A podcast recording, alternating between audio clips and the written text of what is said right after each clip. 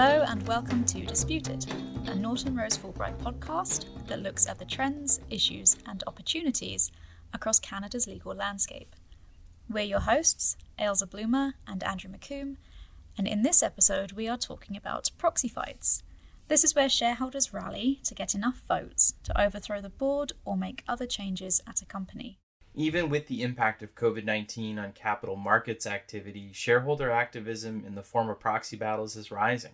2021 saw the biggest proxy fight in history based on market cap when, in the US, engine number one, which owned less than 0.1% of the shares of ExxonMobil, won its battle to change Exxon's board composition and influence its strategy on climate change. What's happening in Canada? Is it getting easier to start a proxy fight? What factors are driving these battles? And what tactics are used, and how can companies fight back? Well, to rescue us from this theoretical minefield, we were very lucky to speak with Walied Soliman and Orestes Pasparakis. Andrew, a lot of people that work in this field will know or have come across these two, but since they're in your team, why don't you give our listeners an overview of who they are and why they're the knights that you want in your corner when facing or bringing a proxy battle? Walied is the chair of Norton Rose Fulbright here in Canada, and he's been involved in some of the most significant, complex M&A transactions and proxy battles in the country. He works with buyers, sellers, boards, hostile bidders, and shareholder activists. And last year, he was mandated by the government of Ontario to chair the Capital Markets Modernization Task Force. Orestes is the go to lawyer on any bet the company litigation file. That's a direct quote from Chambers and Partners. He's also won some of Canada's most contentious and complex corporate disputes, often with an international dimension, and he's acted in over 40 high stakes proxy battles. Walied and Orestes also founded and co chair Norton Rose Fulbright's Canadian Special Situations team, which is your team in Toronto, Andrew. That's right, they, they built it, and it really is the leading special situations practice in Canada, assisting clients with hostile M&A and related litigation, shareholder activism, complex reorganization transactions, and a, a lot more. And Walid and Orestes have made major contributions to this area of law in Canada. I think you'll, you'll hear them talk about, for example, the advance notice bylaw so, you know, if you want to talk to people that are in the trenches and on the battlefield in this space, it really doesn't get much better than this. So, without further ado, here's our conversation with Walied and Orestes, talking us through what a proxy fight is, why Canada is a fertile battleground, what tactics are used, and what weapons an issuer has to fight back.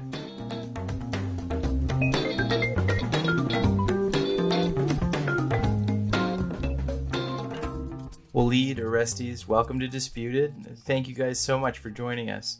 Let's start this conversation off by talking about the Special Situations team. Maybe you can tell our listeners a bit about the team and what we do.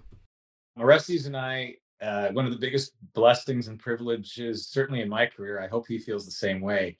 Uh, we started working together about 15 years ago and uh, you know we've built the leading special situations practice in canada. We basically deal with you know the most complex situations in m&a proxy battles boardroom disputes uh, you know unique litigation disputes and they all have one commonality and that commonality is a lot of hair a lot of difficulty and a need for some really creative out of the box thinking. Uh, there's a great saying in hockey andrew that uh, your forwards seem to play a lot better when they got an incredible goalie. And uh, Orestes is, I think, the leading litigator of his generation in this country. And boy, he stopped a lot of pucks that uh, when we were we had too many guys too close to the blue line on the other side that should have gone into any other net. And uh, that's what's that's what made this partnership and uh, this group just fabulous.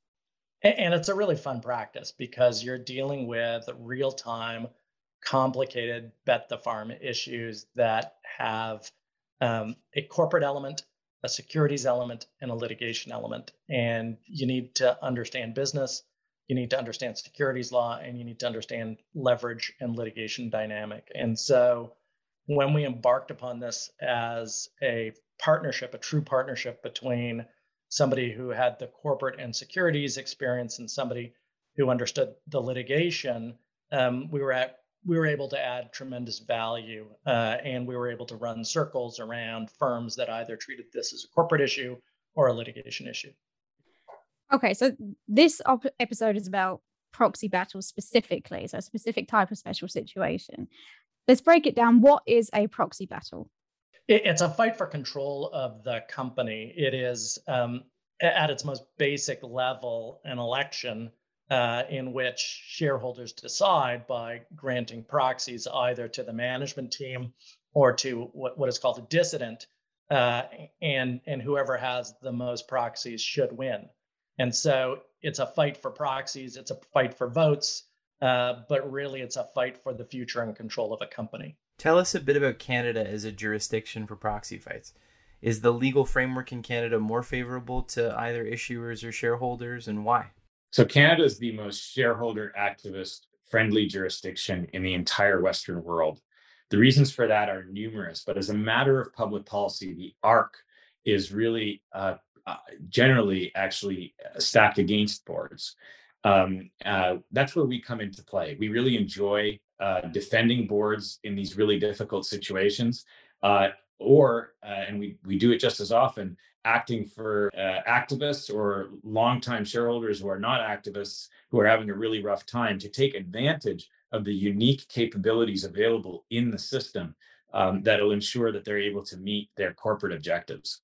And those benefits include uh, an ability for shareholders to requisition a meeting or demand that a meeting uh, be called to deal with the agenda that they have set if they can collect together 5% of the issued and outstanding shares. So, so if you've got 5% of the shares or support from 5% of the shareholders, you can require the company to hold a meeting to deal with business as as you see fit. Um, and so that's really the the low bar to entry that we have in Canada. Okay, so it sounds Canada's a jurisdiction then where it seems to be more friendly to shareholders. It's easier for them to requisition meetings. Walied, you mentioned activist shareholders. Who are these activists? Are they individuals? Are they sophisticated investors? Um, first of all, there's a class of investors who raise money to identify activist situations and to go after companies in a wide array of areas um, uh, simply using the regulatory framework that we have here in Canada uh, and raising money for the specific purpose of activism. We've acted for some of the leading ones in the country and in the world here uh, in Canada. Other activists are sort of activists by accident. Um, they've been longtime shareholders. They've never done an activist campaign in their entire careers. Uh, they're long funds that are focused on on on just a good return, uh, but they're frustrated. They're frustrated with an entrenched management team. They're frustrated with poor performance, and they call Orestes and I, and they say, "What solutions do we have?" And when we start talking to them about what's available to them in Canada, they're usually pretty surprised, aren't they, Orestes? Yeah, absolutely. There's also a third kind of activist, and, and that's an activist that is activism that's driven by uh, an inflection point in the company. And, and what Walied and I have seen many times is where companies are given a decision. You know, should we go down this strategic path or should we go down that strategic path? And management decides to, to take a specific sort of path. You know, shareholders often put their hand up and say, wait a second, I didn't sign on for this. This is not value maximizing. And that drives activism. And we see that, you know, in connection with acquisitions, in connection with divestitures, in connection with board hires or deployment of capital. So all of those inflection points can give rise to activism. Orestes, you pointed to shareholder requisitions as being a key tool for activists. What weapons does an issuer have to fight back? I think there are three key weapons that an issuer has. The, the first thing um, that we introduced into Canada probably now 10 years ago was the advance notice bylaw. And, and that is a requirement that, in a sense, flushes uh, activists out early uh, before an annual meeting.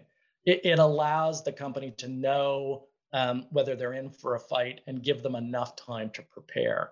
And so I think that's sort of a, key tool in the toolbox. And I, and I, you know, Walied's going to know the stats better than me, but I would be surprised if it's not less than 90% of TSX issuers today have an advance notice bylaw.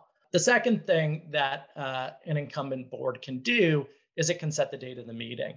And it can set the date of the meeting quickly in circumstances where it thinks it has an advantage, or it can use more time in circumstances where it believes in its bona fide best interests. Uh, there are reasons for a, a longer meeting date. And so by controlling the meeting date, they control the agenda a little bit. Um, the third, I think, important feature uh, or, or tool that's in management's toolbox is that management is able to move and adapt to address the concerns of an activist. You, you imagine in circumstances where an activist's key agenda is, is to do a certain thing, to divest an asset or to change management. If the board decides proactively that it's going to divest that asset, it takes the wind out of the sails of the activist. And we've seen that successfully work many, many times. Walied, did you want to add anything? Yeah, no, I think those are great things, but I'll tell you the most important way for a company to defend itself: performance. Uh, and uh, you know, there's no substitute for that. We always like to tell our clients that we're defending that there's a variety of legal mechanisms that are available to us uh, and that are available to an issuer. Um, look at one of them is you know how a proxy solicitation is being conducted by the other side. Another one is you know how the issuer is dealing with other shareholders. Are there joint actors? There's a lot of uh, very credible claims that an issuer work very closely with Orestes and I on in order to ensure that a meeting is held in as uh, in as fair a manner as possible. But bottom line is shareholders are looking for returns. They don't do activism campaigns for fun. And if there is a better investment thesis for the company presented by somebody else in an environment where shareholder activism has a clear route to success, there's a big chance you're going to lose. Now, I think that touches on an interesting point, which is the types of challenges that activists are bringing. So it sounds like from what you're saying, Walied, it's, it's profit maximization focused still. We are seeing the rise of ESG activism, and I'm thinking particularly of the engine number one ExxonMobil proxy battle that happened earlier this year. Are you seeing a change in the nature of factors that are influencing these proxy fights? Listen, number one reason for a proxy fight continues to be uh, value maximization.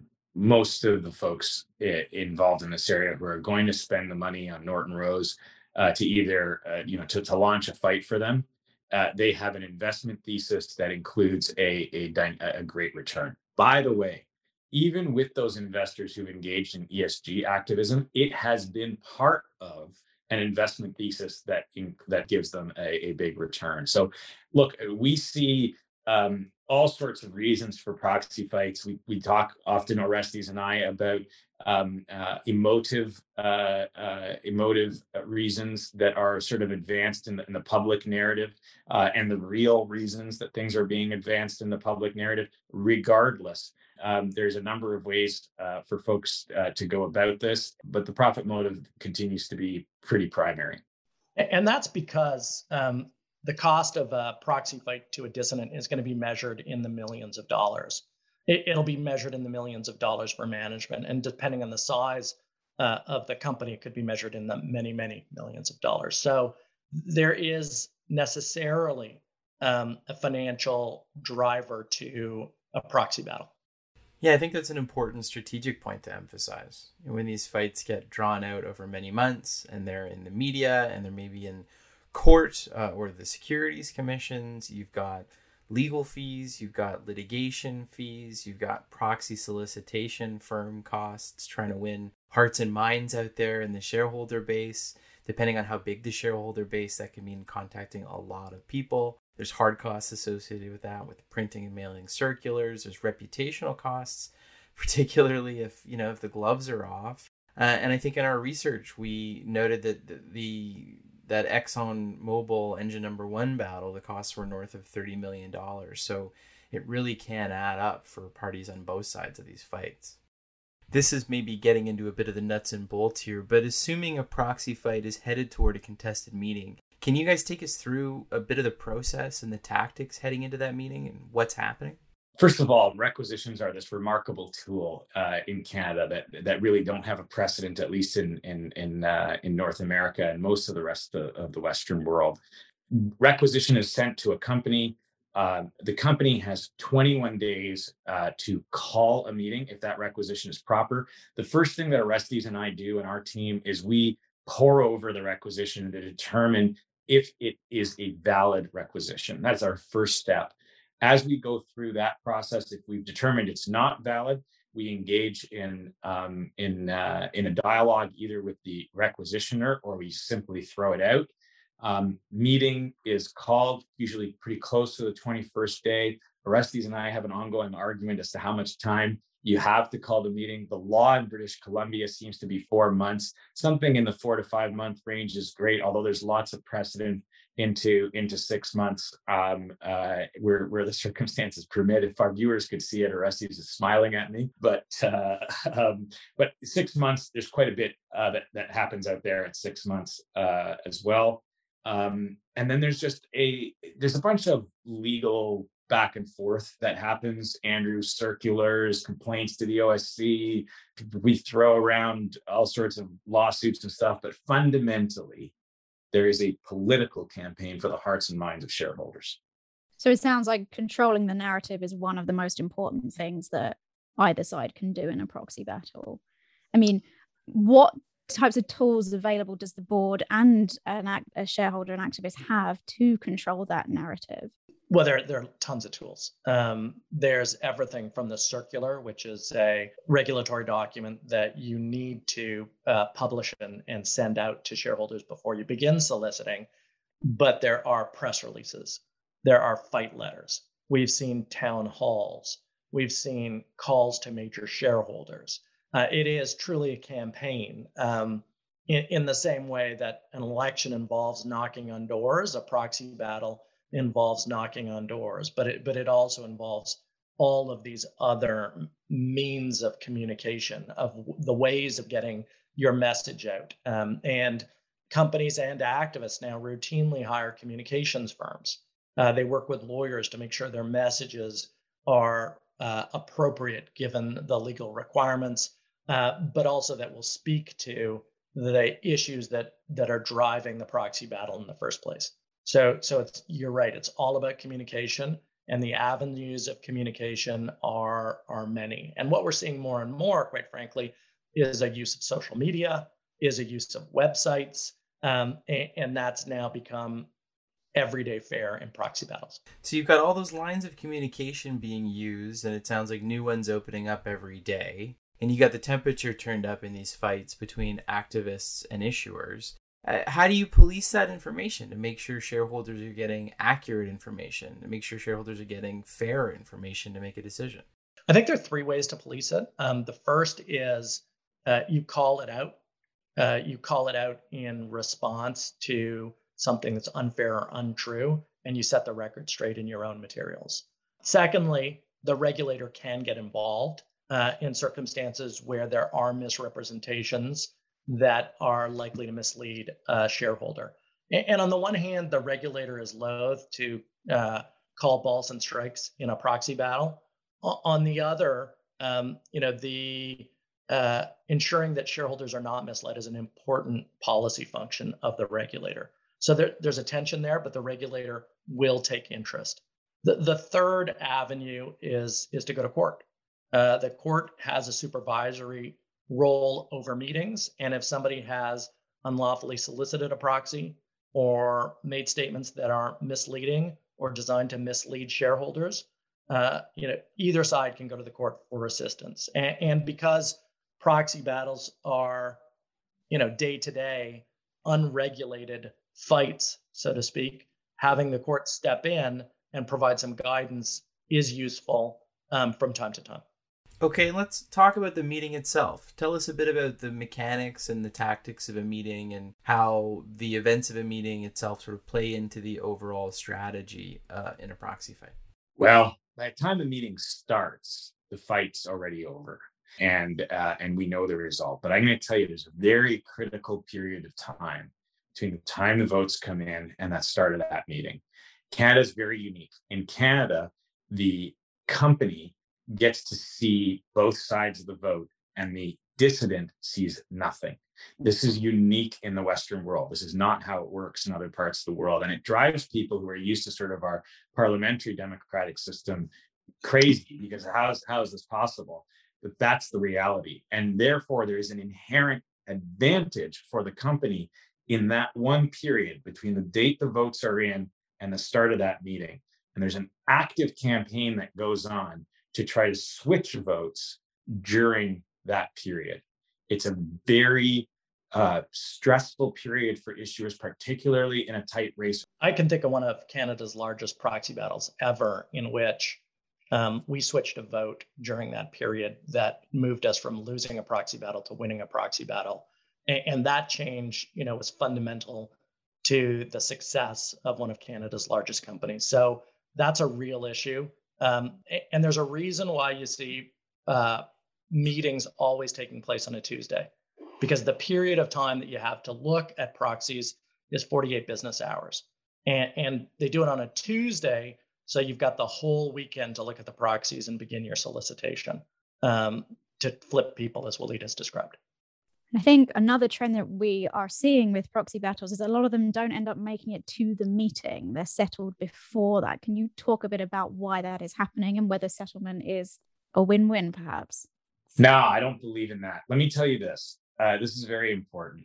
One of the scariest moments in a campaign for me is when I'm feeling confident and the other side is not settling down and they're continuing to fight. And the reason for that is that one of us is wrong. And it's sometimes very difficult to tell until that period from the proxy cutoff to the to the to the to the date of the meeting. So there is a very careful, continual dance in order to make sure that the intelligence that you have in these fights is not off and that you are in fact in a position where you either know you're winning or know you're losing. Settlements occur when both sides are feeling a little insecure. Uh, and it's the only time it happens. If one side is feeling like they're going to win, either side, no settlement happens. If you are reaching out to engage in settlement discussions when you're losing, you're dead in the water. If settlement is your objective, then Orestes and I work very, very hard to create the circumstances and the leverage in order for that discussion to happen. But settlement is a very delicate and complex component of these fights. Guys, look, I think we've barely scratched the surface on this, but I can tell from how much fun you're having that we may be able to convince you to do this again. Given the breadth of the special situations team, but also your respective practices, I'm sure there's much more to talk about. So we will gladly have you back if you'll join us. Um, but for now, thank you guys so much for your time. Thanks for having us. Thanks for having us. We hope you enjoyed this episode of Disputed. If you'd like to find out more about this topic or how to contact our guests, please visit nortonrosefulbright.com slash disputed. Also, if you have any questions, feedback, or topics that you'd like us to cover in a future episode, please do email us at disputed at nortonrosefulbright.com. And if you would like to hear more, please subscribe to Disputed on Apple Podcasts, Spotify, or wherever you get your podcasts.